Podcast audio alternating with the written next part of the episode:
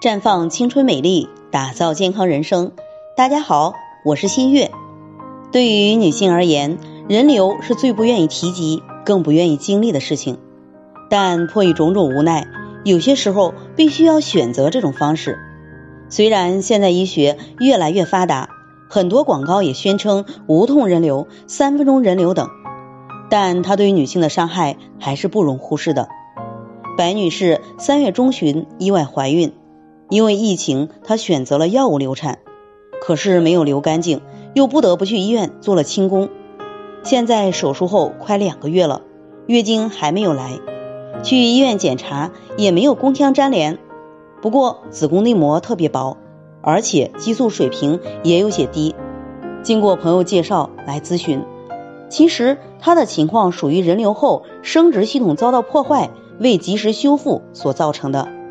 流产时气血大量流失，以及激素水平的改变和手术过程中对子宫内膜的损伤，导致术后很多女性月经都会有所改变，有的是月经提前，有的推后，有的月经量大，有的月经量减少，甚至有些会出现宫腔粘连等各种情况。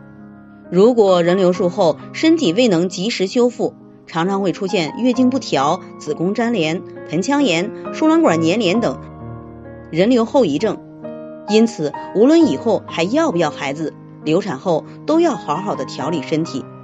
白女士当时清宫造成子宫内膜损伤，再加上卵巢功能和气血受到影响，没能及时的恢复，造成激素水平比较低，子宫内膜呢不能及时生长、分泌、脱落，造成月经迟迟没有来。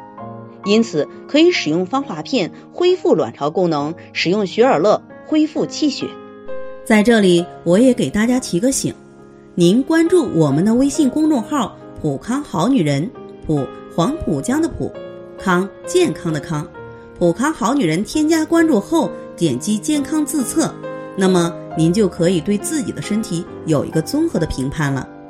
健康老师会针对您的情况做一个系统的分析，然后给您指导意见。这个机会还是蛮好的。希望大家能够珍惜，今天的分享就到这里，我们明天再见。